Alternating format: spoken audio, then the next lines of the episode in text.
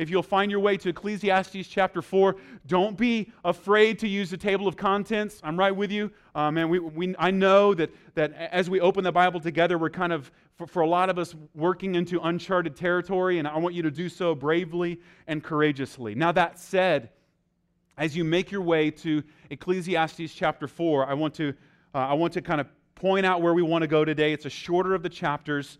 We're going to read kind of the end of chapter 3 and then the entirety of chapter 4. And something I always want you to know we're always doing the best we can, I think, to stretch our attention span for the Bible and for our attention span of sitting under the teaching and, and proclamation and exposition of the Bible. And so I understand we're going to read a bunch of this, and this is with a specific purpose. No, we won't be able to cover every single thing in here, although I will probably try and I will start talking so fast it won't make sense. So I'll try not to try to say everything, but we want to intentionally kind of corner off some things here, open the Bible, let it speak to us, let it shape us, and then and then this is our practice going forward. And as we do so, what I think you'll find is that if you will even just attend this worship service for the course of our time in Ecclesiastes, you will have read an entire book of the Bible.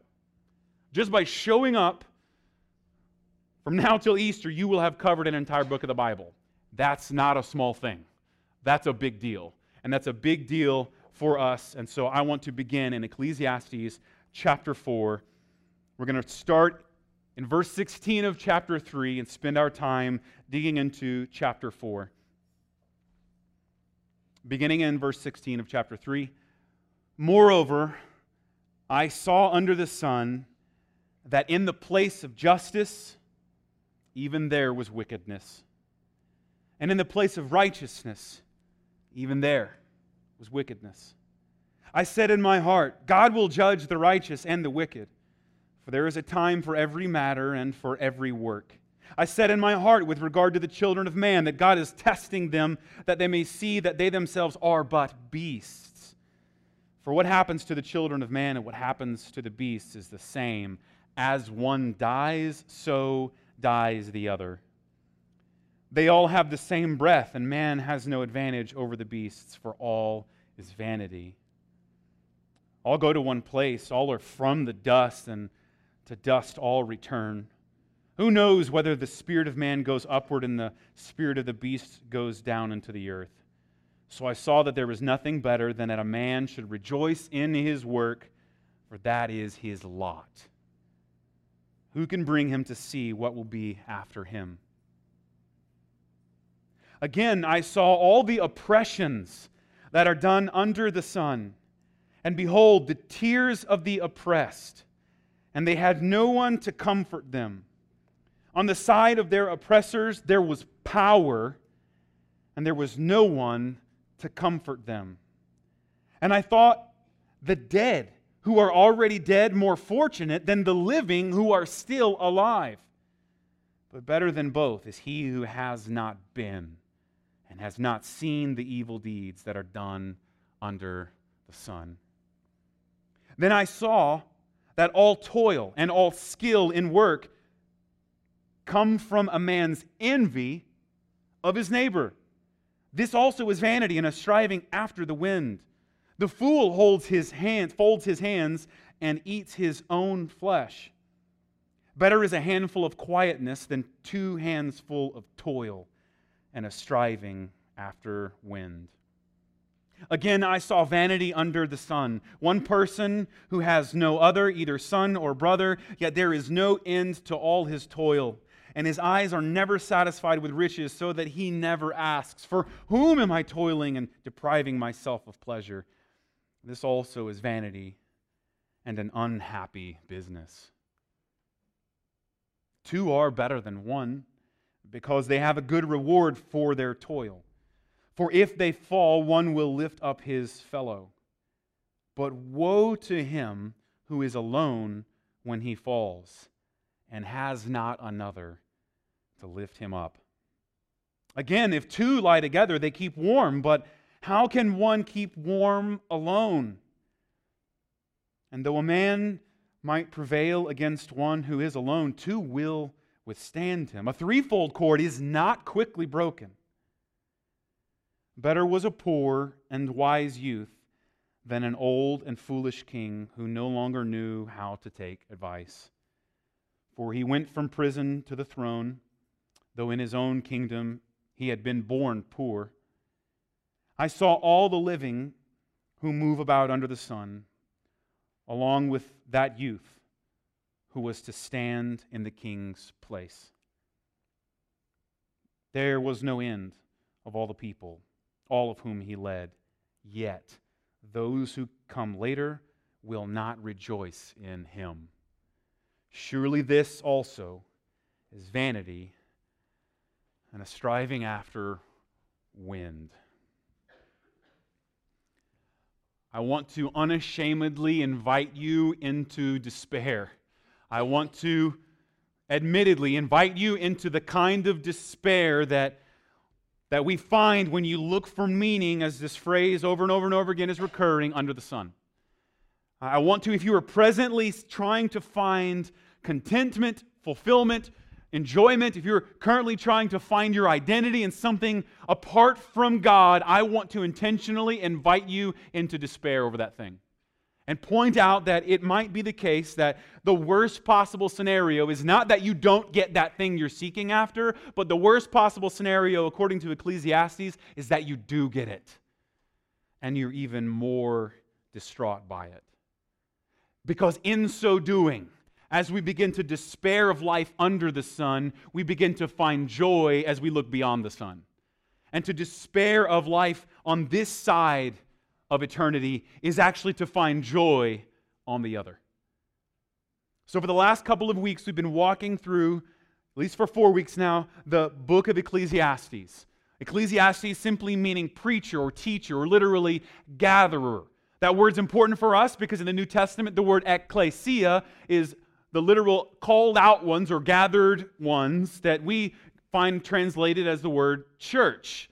Such that now we know that the church is not a place, but it's a people. It is a people called out of the world for God's specific purpose.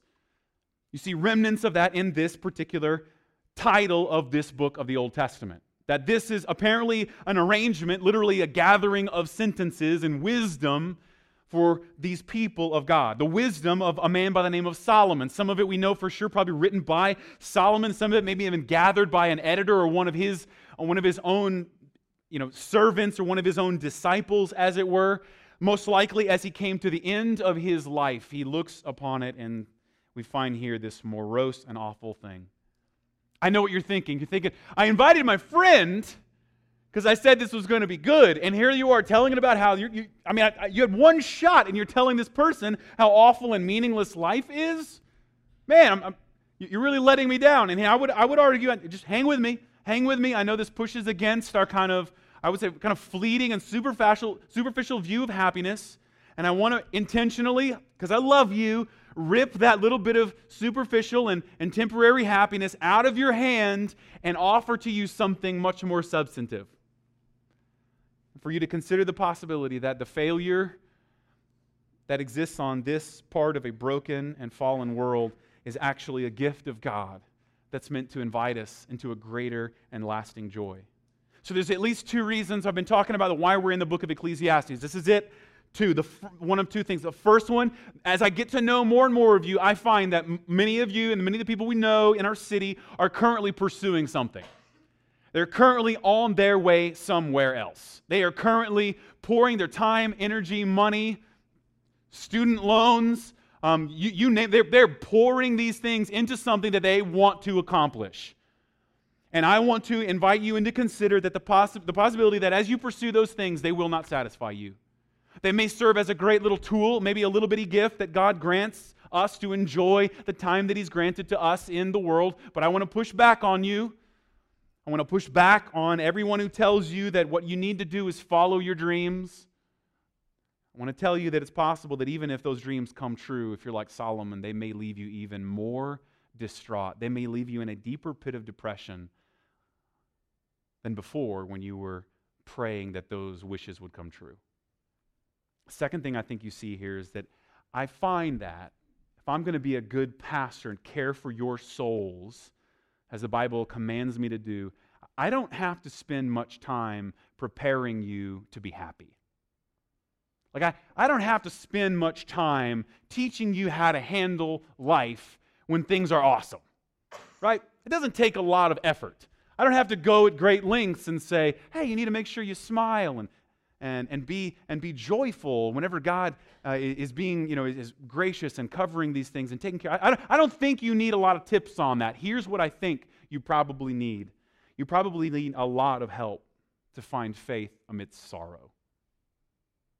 You probably need a lot more help finding God's purpose amidst your discontentment. And so, those are at least two reasons. And now, if we do this right, I believe this ought to sound very repetitive. I believe this ought to get very redundant. I don't want to pound this in your head. This life is not all that there is. This life is vanity. It is meaningless. It is worthless compared to the eternal life that God grants us in Jesus Christ.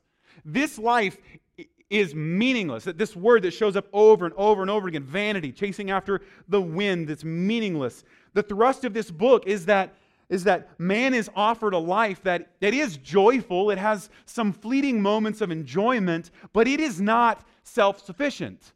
That there is enough joy maybe to like get you through the day, but there is not enough joy in this life apart from God to get you through eternity. This is a picture of the entirety of the Bible. We think about the Bible teaches us that we come from God and we go to God, and therefore Solomon reflects on the possibility that, that real meaning, real joy can only be found by living along with God. There's a sense in which that eternity, that eternal life, has been lost, we see in Genesis chapter 3. And yet there's an eternal covenant that's inaugurated in Genesis chapter 9 by an eternal God, according to Psalm 90, verse 2. An eternal priesthood is now emerging from God's work according to Exodus 40. And then now there is an eternal kingdom according to 2 Samuel 7. We're bestowed by a God who is eternally merciful according to Psalm 111, giving his people eternal joy according to Isaiah 35:10. This God evidently is dealing with human beings in such a way that corresponds to something that is inside of us. We saw this last week as we saw the, the seasons as they unfold are meant to point to the unchanging nature of God who is sovereign over the seasons, such that, in summary, the, we see that God has evidently placed eternity into the hearts of his people. There's this sense in which you and I have, we are concerned with eternity. We have, we have this strange capacity and hunger for eternal things, don't we? We, we, have, a, we have a concern for the future.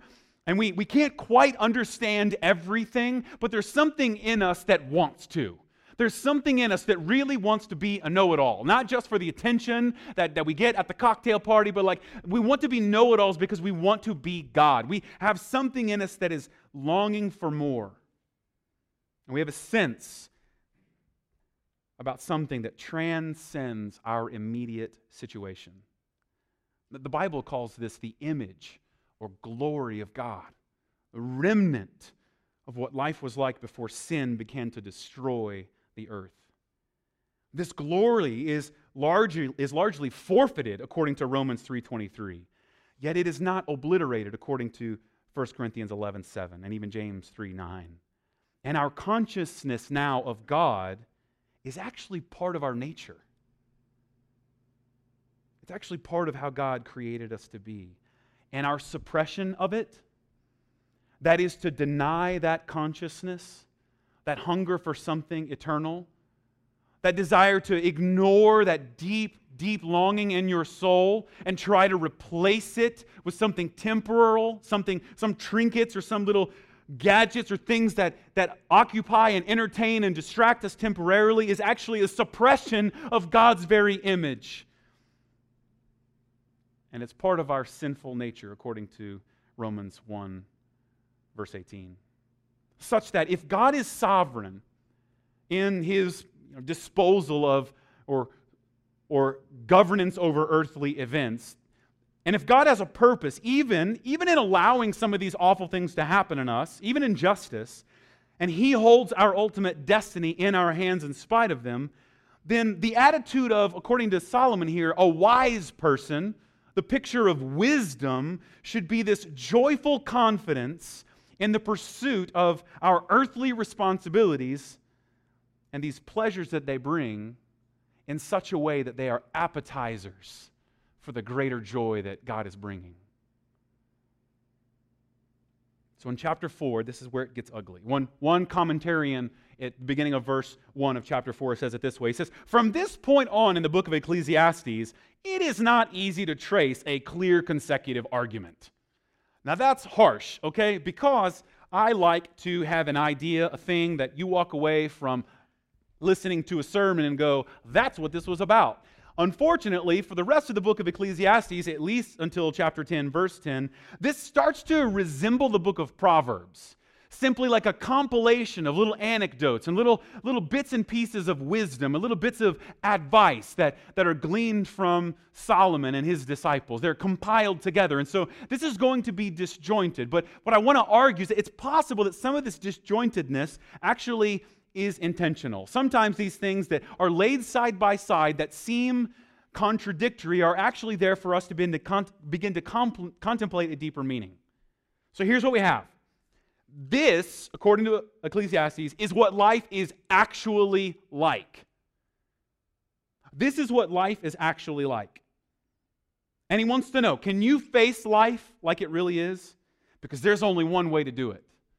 And if you face life apart from God, then sorrow and misery ensues. But if you face life with God, joy abounds. Now, most people below the age of, say, four or five, depending on, on that, uh, wouldn't quite understand this, right? If I told uh, a three, four, five year old, hey, life is meaningless, it's tough, it's difficult, that would kind of blow their minds, right? They would be like, what? Things are awesome. Why? What do you mean life is difficult? Um, and, and there's, there, there's, I don't know when it starts, but let's say five, six, seven, ten, I don't know. Um, kind of a new season starts, and then you begin to realize, oh, this, this, is, this is hard. This is difficult. Um, you, this is not as diff- this is not as easy as I was led to believe. And so here's what I want to invite you to think about. So maybe if you're in this room and you wouldn't call yourself a Christian, maybe you wouldn't call yourself a believer, a follower of Jesus, I'm, I'm really glad you're here because I want you to begin to consider what it is that we who are Christians really believe about who we are. And I want to invite you into a couple things that are packed in side by side. The first one is this. We saw this for the, the theme of the book of Ecclesiastes. Life under the sun is poof. It is fleeting, it's like, it's like your breath in the winter. It's like, as I said last week, it's like the, the air that fills the bag of chips. You were really excited about a bag of chips until you found out that it was mostly poof. Right? It was, it just, it, it's a vapor, right? This, this is the kind of thing that we're invited to consider. In addition to that, we see that now we are called to take heart in the ultimate purpose, nearness, and timing of God. That even though things seem meaningless, that might actually be a gift of God to allow those things to fail such that we now have a deeper hunger for a deeper meaning.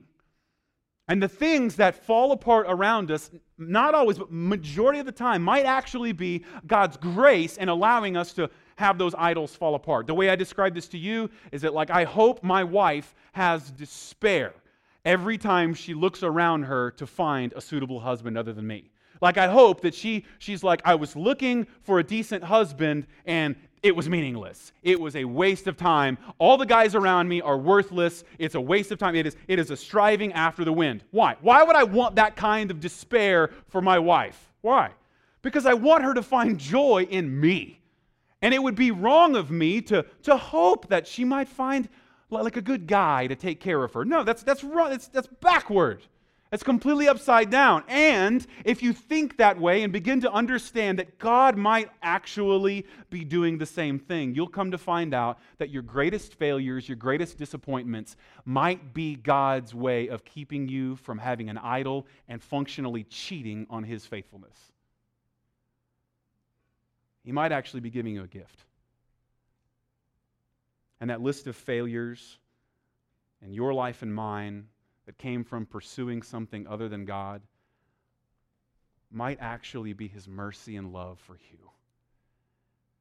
He might be happy to let that fail in order to find a deeper joy that He has created you to experience in Him alone. In this chapter, we see piled in together that since the world is now full of trouble by reason of humanity's corporate and individual depravity, both are represented here in this chapter, the only solace can be found in genuine, deeply rooted community and the coming King. He, he piles it all together. He, he runs through these different topics together. You've got depravity, then you've got the picture of oppression, then you've got a picture of individual failures, and then you've got this picture just kind of dropped in there, starting in verse 9, of what a compelling and, and deeply rooted community looks like. And then you've got this hunger here for the king as he's reflecting on who will take over after him, and we're left with this deep void as the joy it says that they wanted in their king they found no way to rejoice in them. So, first thing I want to invite you to consider is the first one. Let's talk about it depravity. This is uh, something we believe that, that because of sin, and not just sin that you have committed, but like sin that's in your heart, we believe that like we need help. We need help. In fact, one of the most terrifying things that you might consider We've discussed this at length elsewhere, so I don't want to go too much, but like one of the most terrifying things that you would consider is that God is good. For us to really believe God is good, like righteous and perfectly good, that might be one of the most terrifying things to consider. And the reason is this you are not. You are not. God is good, and that actually should stir fear in us. Because one of the most devastating truths that you'll probably hide from most of your life is this the problem's out there. It's their fault. The evil in the world that's so devastating, it's out there. And it's those people. They're the ones that are evil. And you will miss the most powerful and painful truth that no one has betrayed you. No one has lied to you. No one has fooled you. No one has deceived you more than you. No one has failed in the clutch more than you. No one's been a greater disappointment than the peop- to the people around you than you. And so when we consider that God is good, it begins to help us to reflect on the fact that, as we see here in this text, we're not. Now, hang with me. That's, that's actually the, the basis for good news. Right? This, this gives us freedom to stop striving. We saw this a couple chapters ago that, that as Solomon tried to achieve his own enjoyment, he found out that, look, all the, all the toil, all the things I could accomplish are a waste. Only what God does endures. So it's actually a good thing when the things that we do fail. But we, when we consider the fact that things are not that good and it's actually our fault, then you begin to consider what I think he's pointing at the beginning of chapter 1. I saw, again, that it's kind of a repetitive. I was like, I, was, I kept looking. I kept looking for good things. And he says, I saw all the oppressions that are done under the sun. And behold, the tears of the oppressed, and they had no one to comfort them. So here's what I think will happen oppressive structures like this should not shock us. Because if we are not that good, right, if we are depraved, and everyone seems to know something's broken, everyone's trying to fix it with different things. And if we, if we can all admit that something is broken, and if we can begin to consider the possibility that we are depraved, we are, we are more evil than we think we are, then we should not be surprised by systemic depravity. Okay, so, so if we agree that there's at least something in you that's not a snowflake, it's not a princess, right? There's at least something in you that has a tendency to fail, that tends to be prideful and harmful towards other people. If you, if you can consider that at least there's something in you that, that is not that good, that is not God, then there's a possibility, just possible, that when you get around other people who are like you and not that great, bad things might ensue. Right, so we don't believe if you put a bunch of sinners in the same room and call it the church, all of a sudden only good things happen. In fact, if you put a bunch of criminals in the same room, it's called organized crime. And so the same thing is true when we gather together as, as sinful people, depraved, I would say here. We should not be surprised when the product of our own efforts and our own organization is a systemic depravity. This is important. Now, he, he specifically directs us to think about the implications of politics here. And so I'm going to unapologetically be what most people would call political. The people who are in power tend to be the oppressors. And it's a difficult system because once you say, I'm going to change the system, you have to enter the system. And when you enter the system and you rise all the way to the top, you tend to be different than when you started. And there's a strange transformation that happens when you're given power. You become an oppressor. You do. You become an oppressor. And when you have authority and power, you tend to be an oppressor.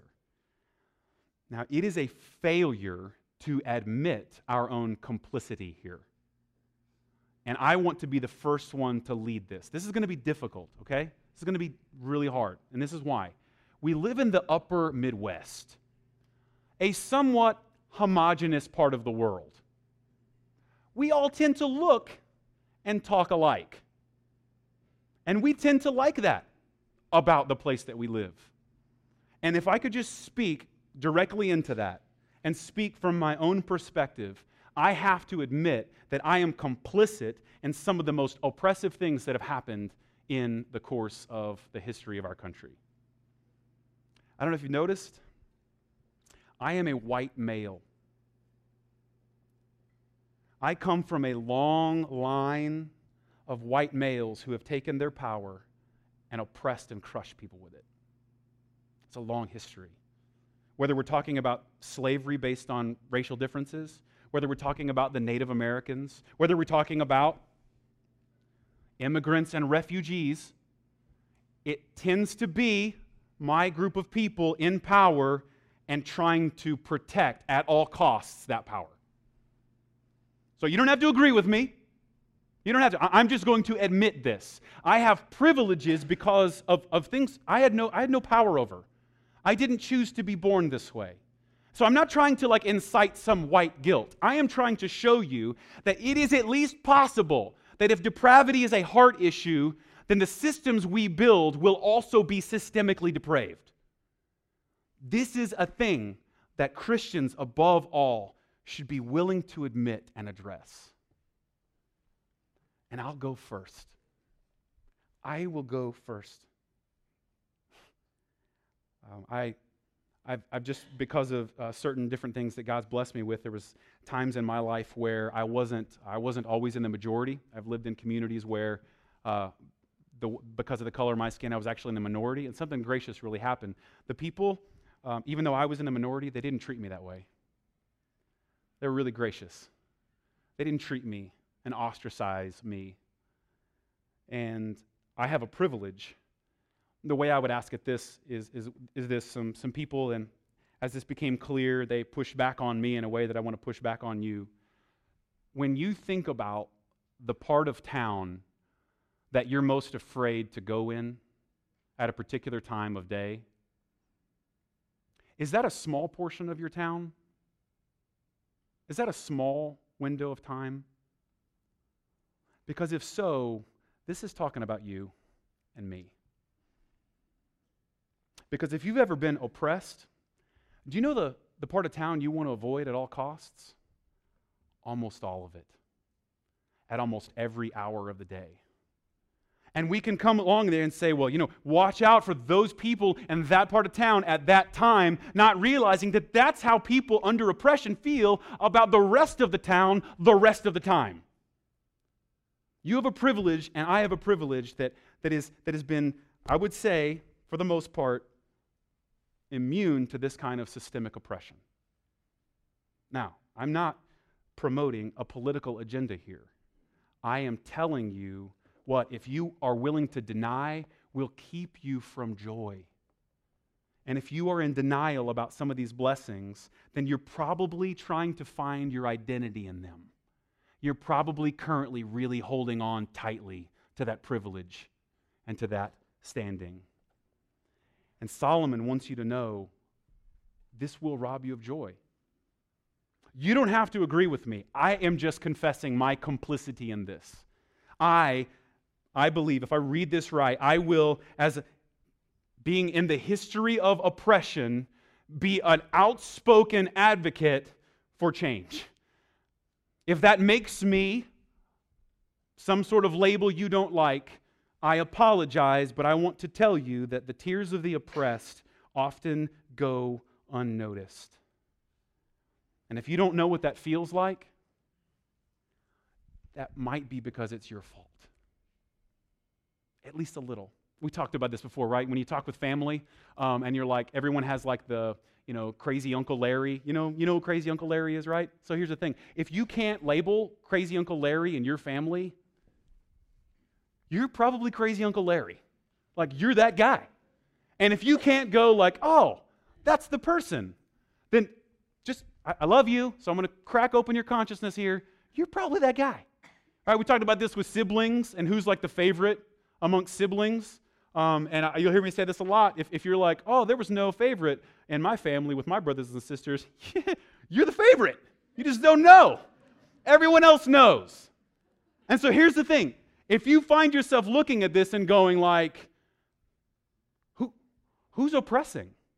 I don't, I don't know what kind of oppression you're talking about. You're crazy Uncle Larry. You're probably the one.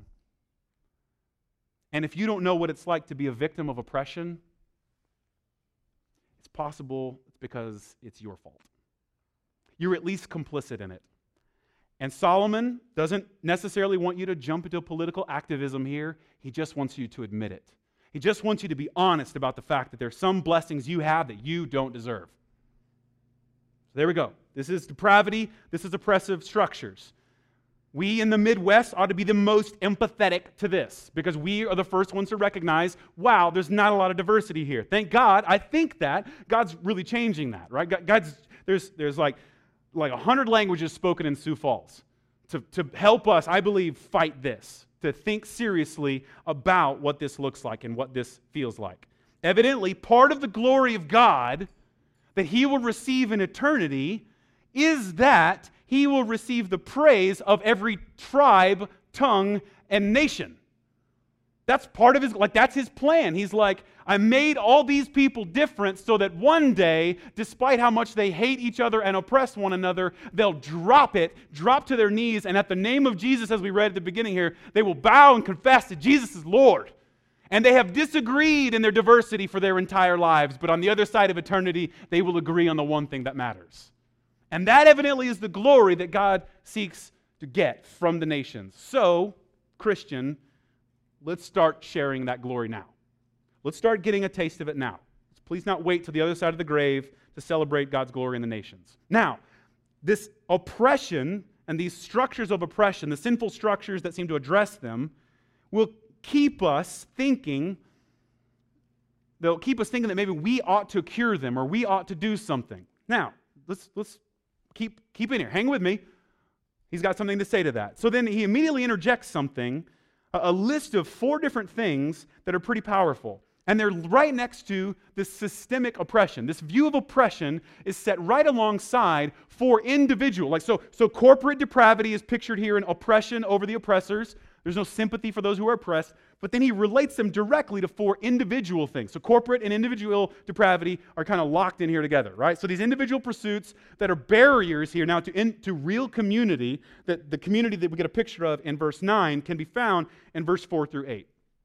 So let's run through them. First one envy. You see right there to begin in verse 4. I mean, you got to love how he got there, right? He's like, I, mean, it's, this is Valentine's Day week. Uh, so if you're the kind of person that likes to write your own Valentine's Day card, Ecclesiastes chapter 4 has a lot of good content for you. Hey, darling, I saw that people are already dead or even more fortunate than living are still alive. In fact, it's better for the person who's never been born and has never seen evil that's done under the sun Open the card, right? We're not done yet. Hang with me. Open the card. Hey, two are better than one. Hey, if two lie together, they keep each other warm. Right? You get this? Right next to each other. And there seems to be some barriers from getting from one to the other. One minute he's like, everything's awful, everything's everyone's oppressed, there's no sympathy for those who are oppressed. And then he's like, hey man, if we could just hang out, two or three people get together, it's gonna be great. And so in between, sandwiched in there, he talks about some individual barriers, beginning in verse 4. He says, Then I saw all the toil and skill in work that actually come from a man's envy of his neighbor. This is what we talk about in terms of idolatry, right? We said that the, the key idols uh, in our heart in American culture are control, approval, and comfort. And the truth is that most of the things that you and I do, most of the things we spend money on or invest our time and energy in, are in order to secure one or more of those three things. Um, the way that you'll hear us say this, like it's like we will go into debt to buy things we don't need to impress people we don't even like. And, and th- this is our lot. This is how this idolatry, this worship of something other than God plays out. We, we, we pursue these things as much as we possibly can. And it's apparently out of a desire to just either get what someone else has or to compare yourself to them. And he says this is envy. Um, this envy is vanity. It's striving after the wind. He says that, in fact, most of the things that you do are built on the assumption that you deserve something more than the people around you. You get that? You get that depravity thing again? Remember that? Remember that this fundamental assumption that we who call ourselves Christians believe is that the greatest need of our of our own soul is in our own heart. Like the greatest evil that exists is in our own heart and we need help. We need someone to restore us and fix us. And the greatest thing that is after us is in our own heart, which is in a stark contrast to what our culture believes. Our culture believes that what's wrong is out there. What's wrong is something that someone else did to you, and the solution now is you've heard the phrase you need to find yourself, or you need to express yourself, right? You need to be yourself. And there's this picture in which our culture uh, is saying, like, the problem's out there, the solution's in you. If you would just, just, just be you and be you loudly and powerfully, and regardless of what anyone else is saying, don't, don't let those oppressors stop you from being yourself. And again, Babe the pig. Always want to hashtag Babe the pig, okay? Babe, pig, sheepdog. Not really a sheepdog, right? Just watch children's movies, you'll see where this comes from. I want you to see this is a, this is a stark contrast to what our culture tends to believe to be true that the problem's out there and the solution is in you. You can fix it, work harder, do better. You can do it. I believe in you, right? Whereas what we see here evidently is that in fact, what's broken is inside of you. And even the good things you do, the toil and the skill that you show, often come from a person's desire to just get at someone else. So here's the way you think about this Are you good at celebrating other, pre- other people's victories? I mean, do you get excited when someone gets the thing that you wanted? Or do you secretly wish that you could get it? Because if you think that you deserve these things and you're entitled to these things, then you will miss the joy that's being presented here. Envy will rob you. It will rob you of joy. And it will leave you, according to verse 4, in a place that is like striving after the wind. Because the hardest thing that you have to admit when you're chasing other people's stuff is that you can never get it. There's always something new, never works. Verse 5, we see the second thing. Not just envy, but laziness. It says, The fool folds his hands and eats his own flesh. So he puts side by side a picture of laziness that, that folds his own hands, is, is quoted two times in the book of Proverbs. That a person folds their hands, rests, and, and basically just does nothing. And it's a picture of laziness. So the idea of folding your hands is just like doing nothing. So he says, A fool just does nothing, and then thereby, basically, he says, eats his own flesh. What a, it's a pretty graphic picture of the kind of self destruction that's going on here. So he sets side by side laziness and self destruction. Uh, I've noticed some really helpful tips here. I'll give you at least four that might be able to reveal laziness and maybe even see, I hope, how it might be self destructive. Uh, one theologian named Andrew Wilson says it this way: says sometimes we work long hours because we are lazy. And these four obstacles to overcome: distraction, busyness, avoidance, and then I would just say, call it posing. Pretending like you're busy, pretending like you're working hard. See, laziness can manifest itself as, in the most powerful way in our culture, as distraction the, you're typically lazy in the things that you're inefficient on because you instead of doing the thing you what you're supposed to do you and remaining focused on the task at hand you get preoccupied with other things right? This is again this is the worst for this. This will rob you of a sense of joy and accomplishment in the world. And evidently if we're not careful this will cause us to eat our own flesh to destroy ourselves by entertaining and distracting ourselves, evidently we are eating ourselves, killing ourselves. And so, what, what we intend to do is that we, we kind of like, we, we chat, we do personal administration, we're on social media, we're all these things. We're kind of flying through, not staying at any one thing for more than a couple seconds at a time because we're entertaining and distracting ourselves to death. And then, then there becomes like a badge of honor that you're working long hours. And this is what Wilson suggests. It's possible that given the choice between working hard and efficiently for eight hours and working inefficiently and lazily for 11, many of us would take 11. And it looks like you're working hard, but you're actually being lazy. You might be destroying yourself. The second way that laziness manifests itself is in busyness. If you let others set your agenda for you rather than doing what you know is right, either because you're disorganized or distracted, or maybe because you're fearful of confrontation and you just do what everyone else says, you'll find yourself doing a lot of tasks that Solomon is happy to call meaningless. And you work really hard and brag about how busy you are. And, it, and you miss the fact that you just confessed how inefficient you really are. I'm just so busy. Okay, well, I mean, what do you want us to say? In our, in our, in our particular society, that's like a, it's like a pat on the back, isn't it? It's a badge of honor. I'm really busy, therefore I'm really important. What if the next time people said, I'm just really busy, what if we just said, hey, get your life together? Like, what if you just literally said, hey, how about you stop being lazy and manage your time better? Get it? It starts feeling crazy, doesn't it? No, no, the problem's out there. Uh, maybe, maybe you're right. Maybe the problem is out there. Maybe it's you, right? This, this is what we're invited to consider.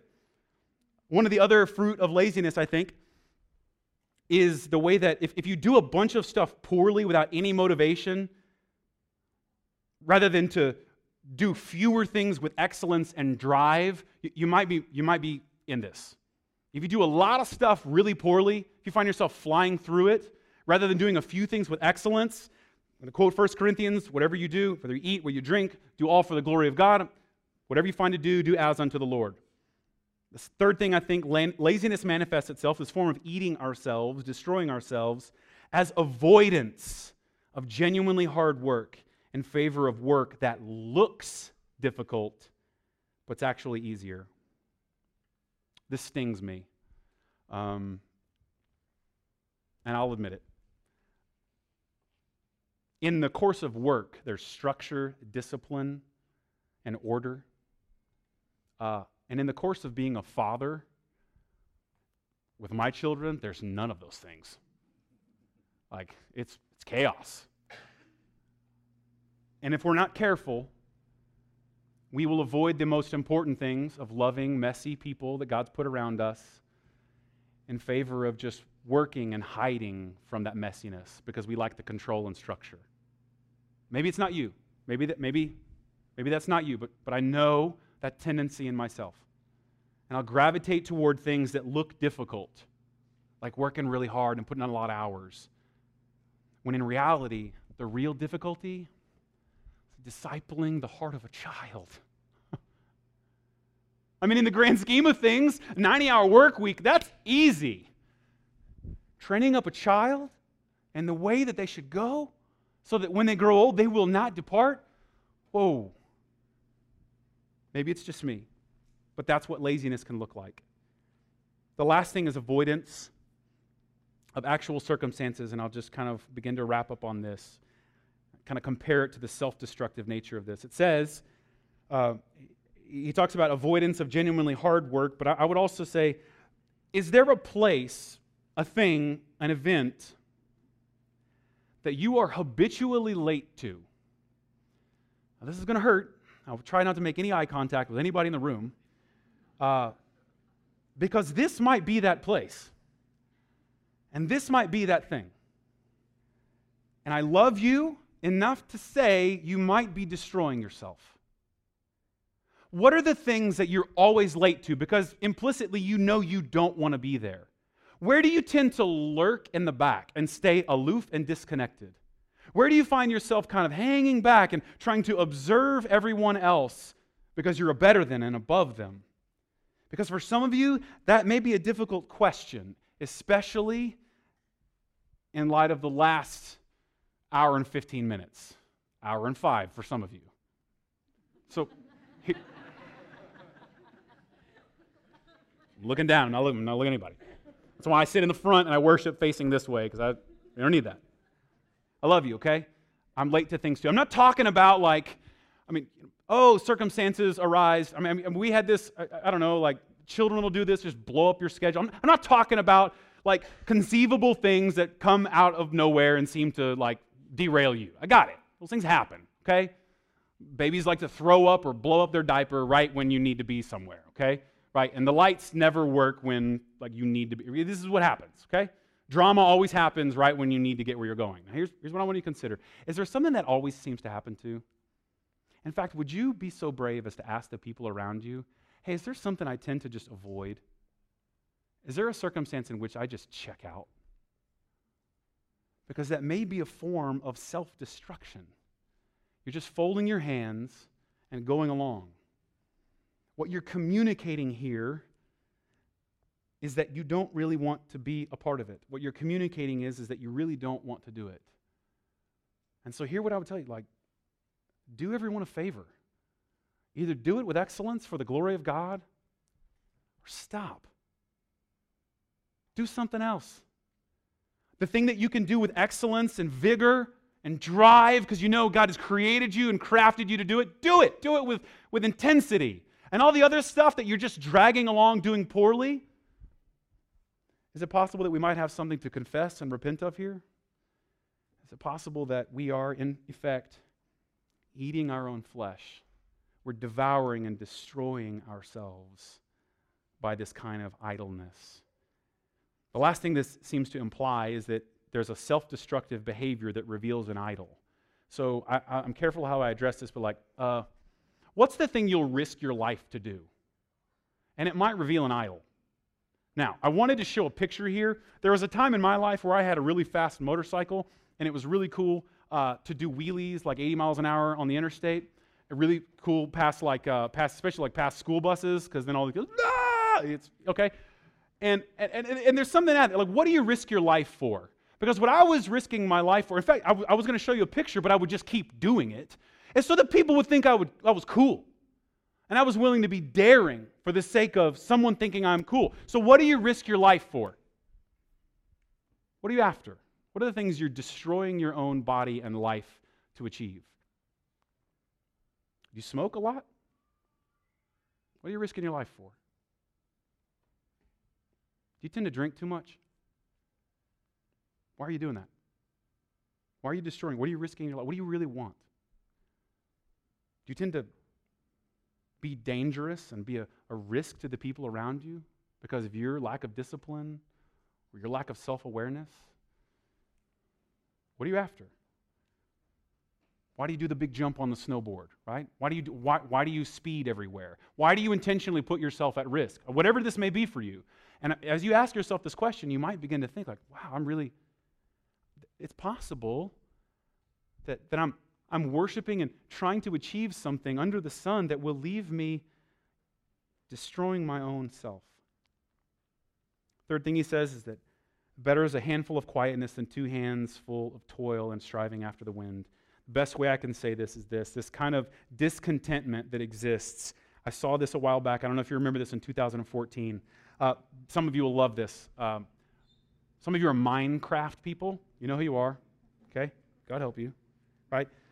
Minecraft founder Markus Persson, also known as Notch, in a strangely revealing series of announcements and tweets in 2015, kind of revealed this to us. He, you see, he sold in 2014 Minecraft to Microsoft for $2.5 billion.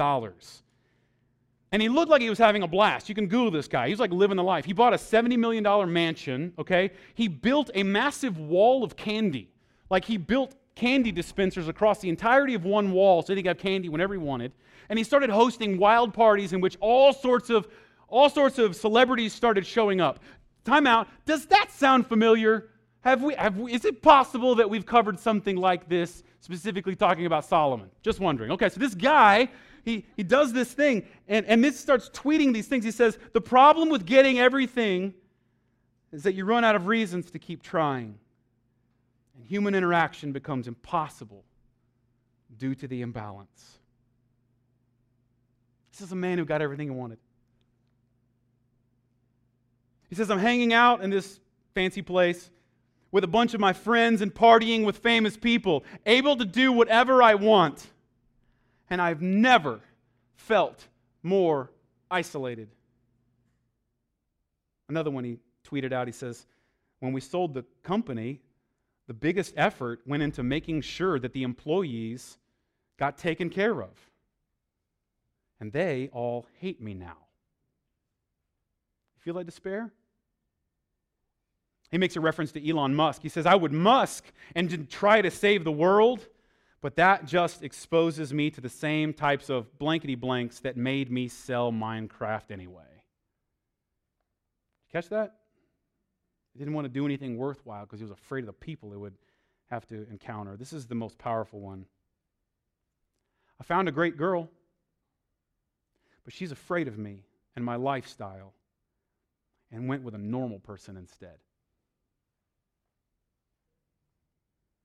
Is it possible these tendencies in us are the greatest hindrance from verse 9 through 12? This picture of community, this picture of people huddling together to keep warm, this picture of, of what it looks like when we say, Pity is the one who falls and has no one to pick him up.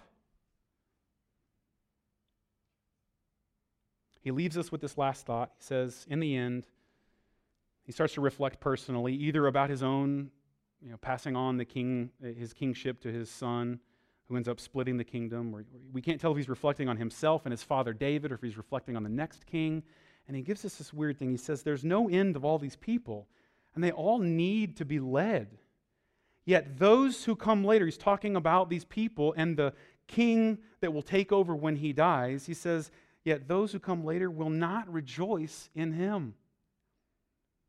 So surely all this is vanity and a striving after the wind.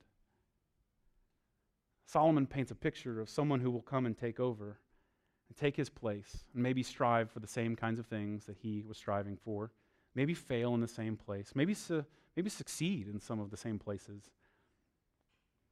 And yet, the quote that we're left with, as Solomon contemplates what will happen after he leaves, is Yet those who come later will not rejoice in him. that, that is, they will not rejoice in this king.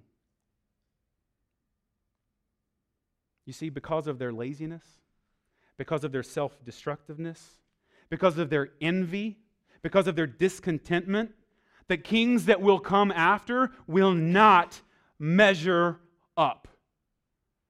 Why would he say such a thing?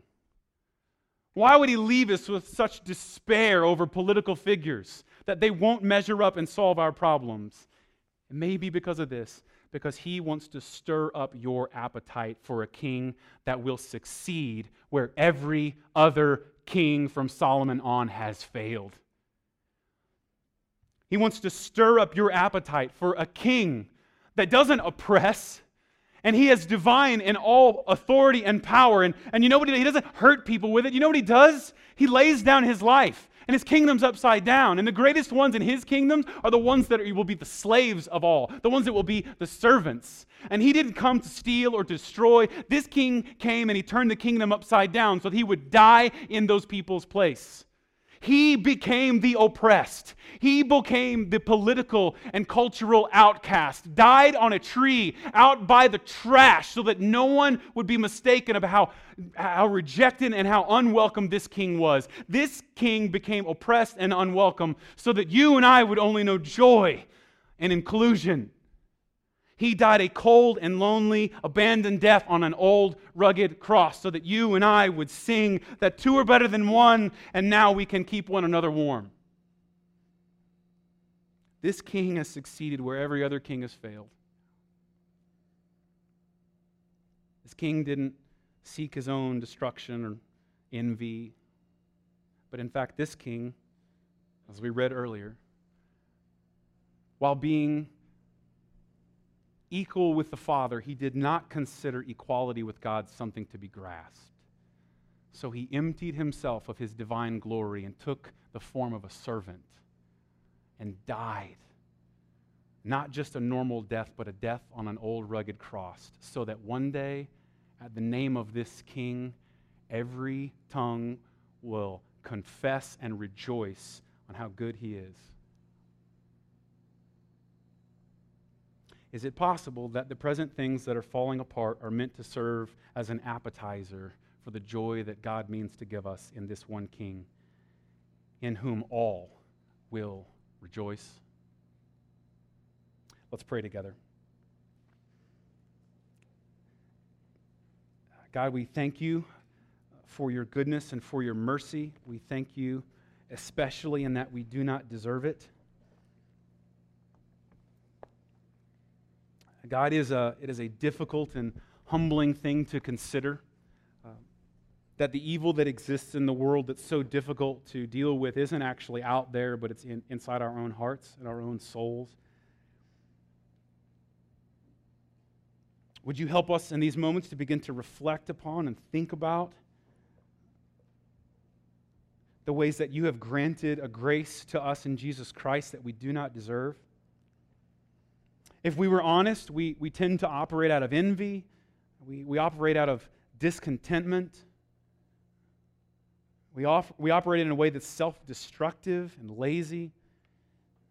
We operate in a way that doesn't endear people to us, but it actually keeps us distant from those around us. Would you begin now to give us a taste for what it might look like for us to relinquish those things, to begin to confess those things for what they are, and to admit them, and to allow people into close enough proximity that they might see them, they might love us and care for us, that we would huddle together around this good news to keep warm. God, we read, Pity the man who falls and has no one to pick him up. God, we know the good news of this is that we have fallen and we live in a fallen world. But there is no pity for us. There is joy because there is one who came to take our place and pick us up.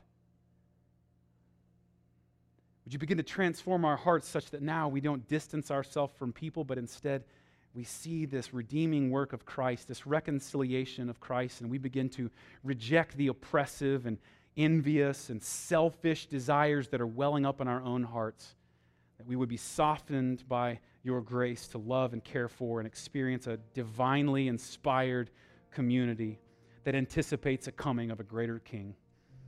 You can do this, Lord. We cannot. We ask this in Jesus' name. Amen.